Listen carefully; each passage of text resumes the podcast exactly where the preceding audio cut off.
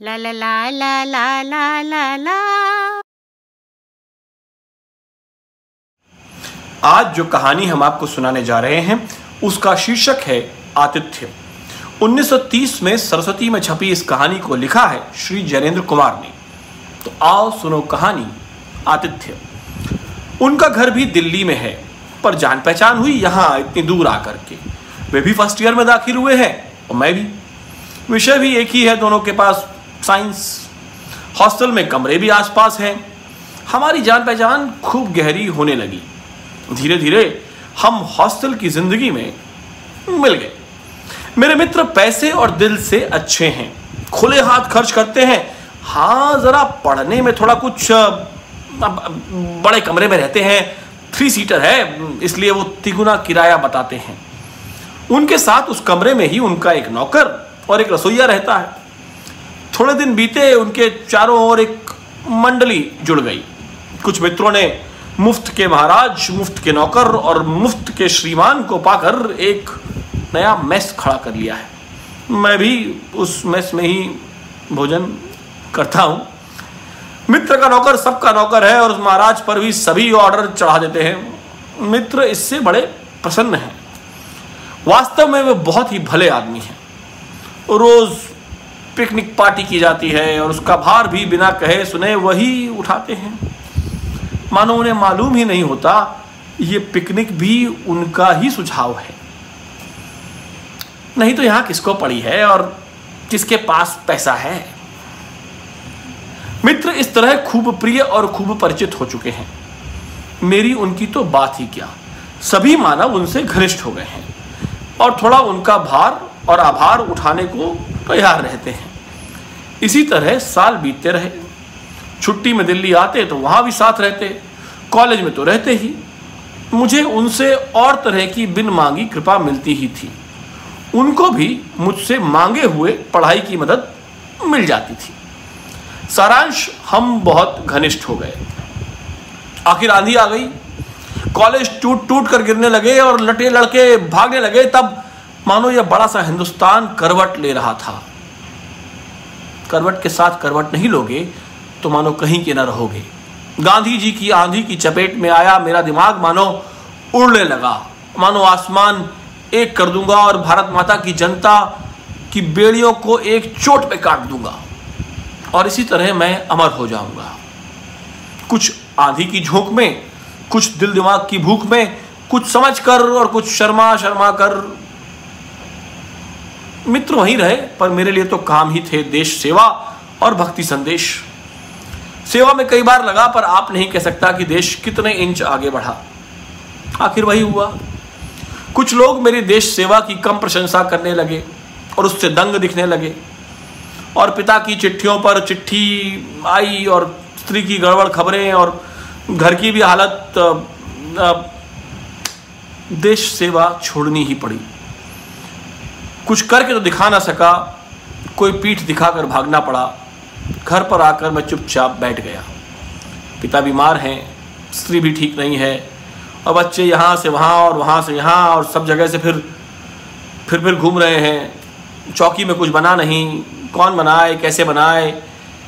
इस पिता स्त्री की बीमारी और बच्चों के घूमने का परिणाम ये हुआ कि मैं एक मिडिल स्कूल में मास्टर हो गया।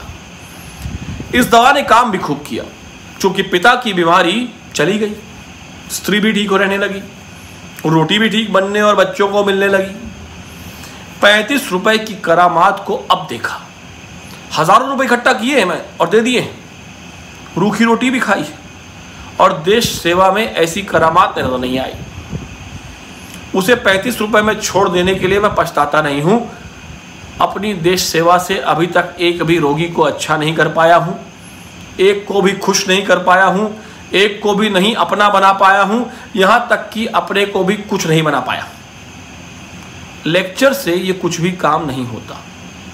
इन पैंतीस रुपये से अच्छा भी किया, खुश भी किया, लोग भी कुछ अपने बनते जा रहे हैं और अपने को भी समझता हूँ कि कुछ बना रहा तो ऐसी मास्टरी के काल में कोई सात साल बाद एक रोज दिखाई दे गए वही कॉलेज वाले मित्र चांदनी चौक में कुछ खरीद कर रहे थे।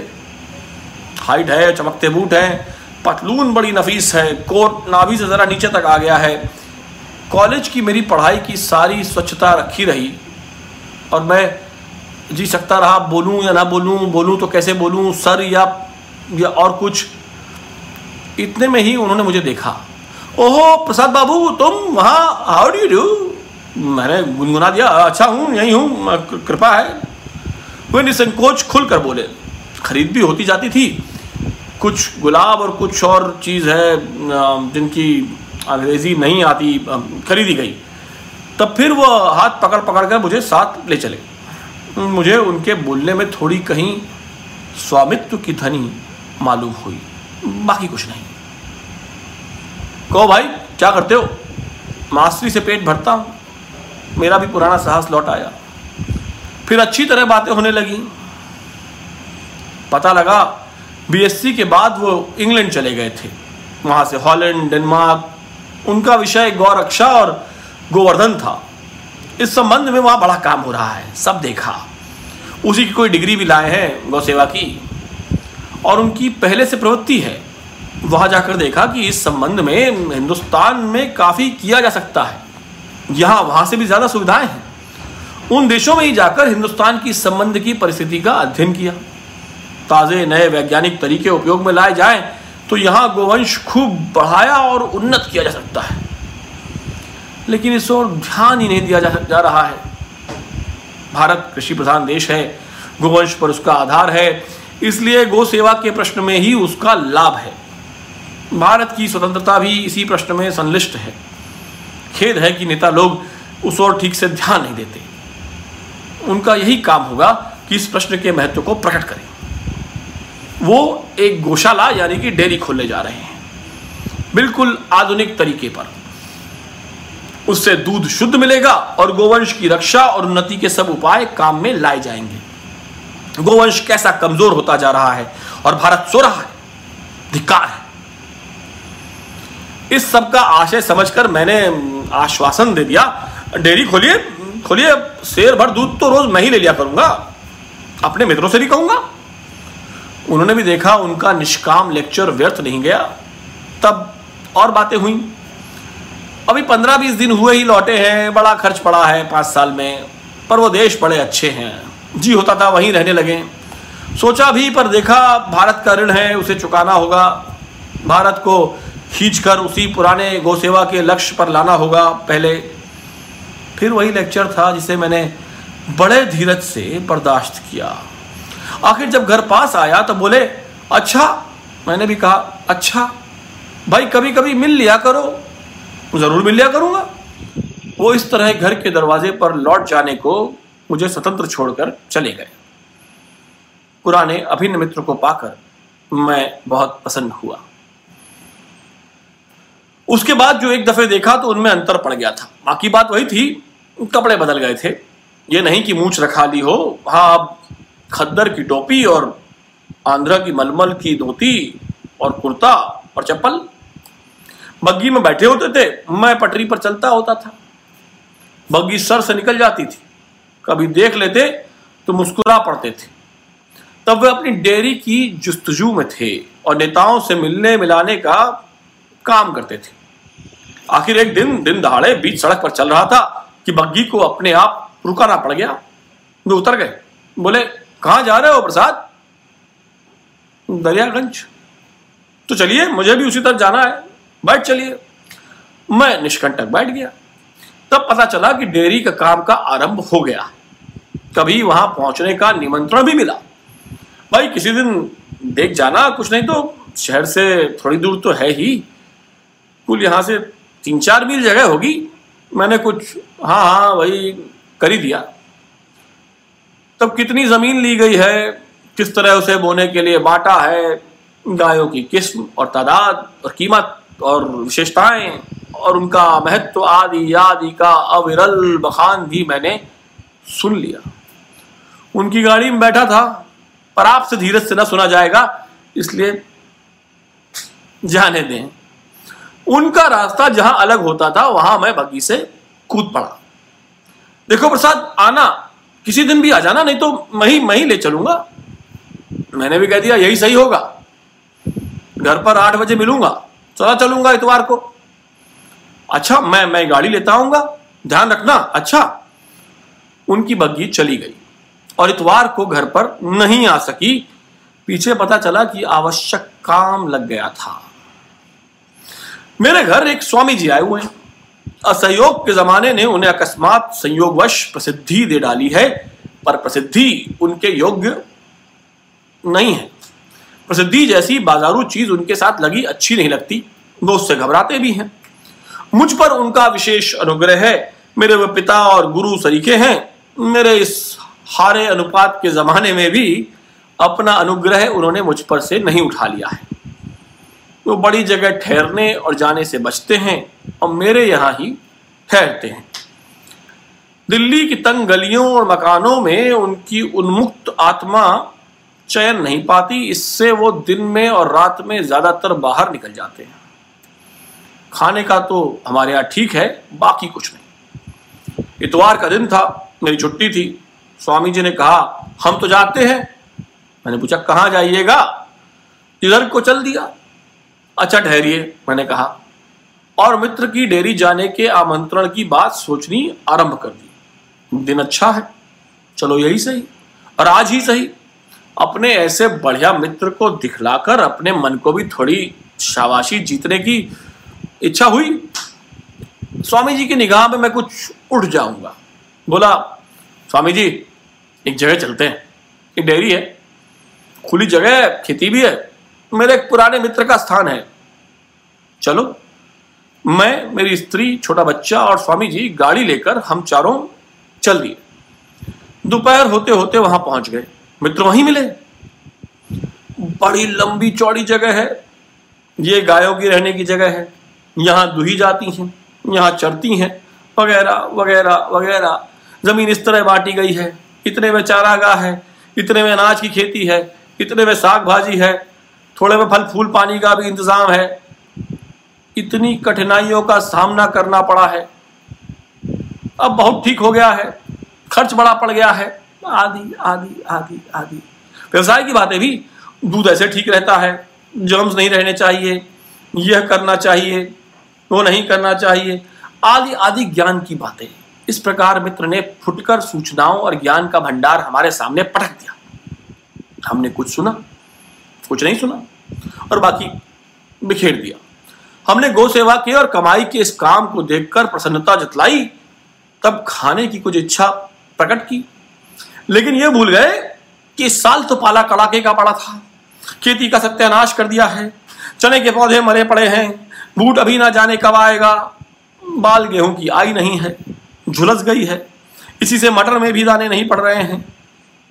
जरा ठीक से चने का खेत पड़ा है। किंतु हाँ उसमें फूल आ गए हैं। उसे नहीं उसे नहीं। मैं दूसरा खेत बताता हूँ। वहाँ चने का साग ठीक मिलेगा। मेरी स्त्री ने चौंक कर उस फूलदार चने के साग पर से हाथ हटा लिए दूसरे खेत पर पहुँचे, कोपल ओपल तोड़कर खाकर कुछ दृष्टि प्राप्त की। मित्र, इस बीच अपने इस उद्योग की अवस्था हमारे सामने फैलाते रहे।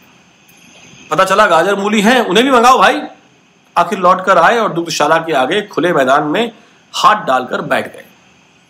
पेंसिल सी मूलियाँ और अंगुल भर की गाजरें धोकर के तश्तरी में पेश की गई।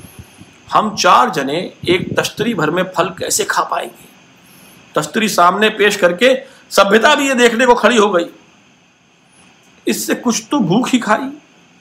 और बड़े आहिस्ते से उठाकर तश्तरी में रखी इन फलों की एक एक टुकड़ी खा चुके तो मित्र ने इशारा किया और नौकर उठा के ले गया। लेकिन बच्चा भूख नहीं निकल सका है। और मेरी स्त्री भी ज़रा ज़रा मैं बड़ा सभ्य बन रहा हूँ। मानो वो तराश की मेरे पेट में जाकर बैठ रही है।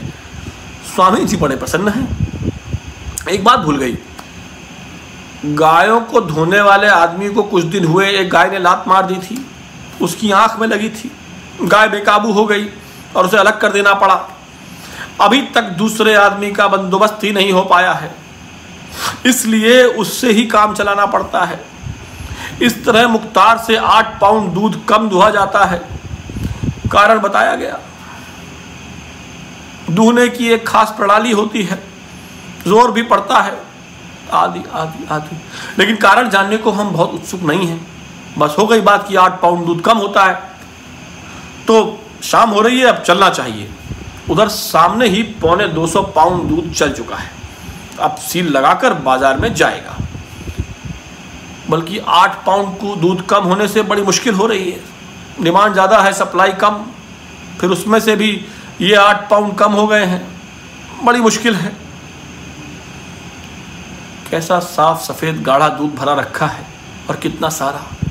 बच्चे ने माँ से कहा और मैंने सुना पर मैं चुप रहा। स्वामी जी ने भी सुना, वो भी चुप रहे और हंस पड़े। आखिर बच्चे की खातिर स्त्री को बेहयाई भुगतनी पड़ी अलग बुलाकर कहा कि बच्चे के लिए थोड़े दूध को कह दो। मन करारा बनाकर मैंने जवाब दिया हाँ हाँ तो, तो क्या बात है? मैंने फिर मित्र से कहा भाई डेयरी में आए हैं दूध तो चखा ही नहीं। ये भी कोई बात है? मित्र पानी हो गए। बोले भाई प्रसाद वो आठ पाउंड आगे की बात नहीं कहूँगा। चुप कर देने वाली सफ़ाई थी। जी हुआ उसके उस 200 पाउंड दूध में थूक दूँ और कीमत देकर मुकाबले को खड़ा हो जाऊँ। लेकिन कहा, जाने भी दो। क्या हुआ? ऐसा क्या मैं कुछ नहीं समझता। फ़ौरन हम चले आए। बच्चा भूखा रहा, प्यासा रहा। पर रास्ते में कोई बाज़ार थोड़ी ही पड़ता है जो कुछ लेकर दे दिया जाता। घर के सब लोग इकट्ठा हुए। स्वामी जी ने हंसकर कहा, देखिए आपके मित्र, यही तो दुनिया है। मैं बचाव पर उद्दत हुआ, बोला, वो लेकिन अब पर बात कहने को मिली नहीं।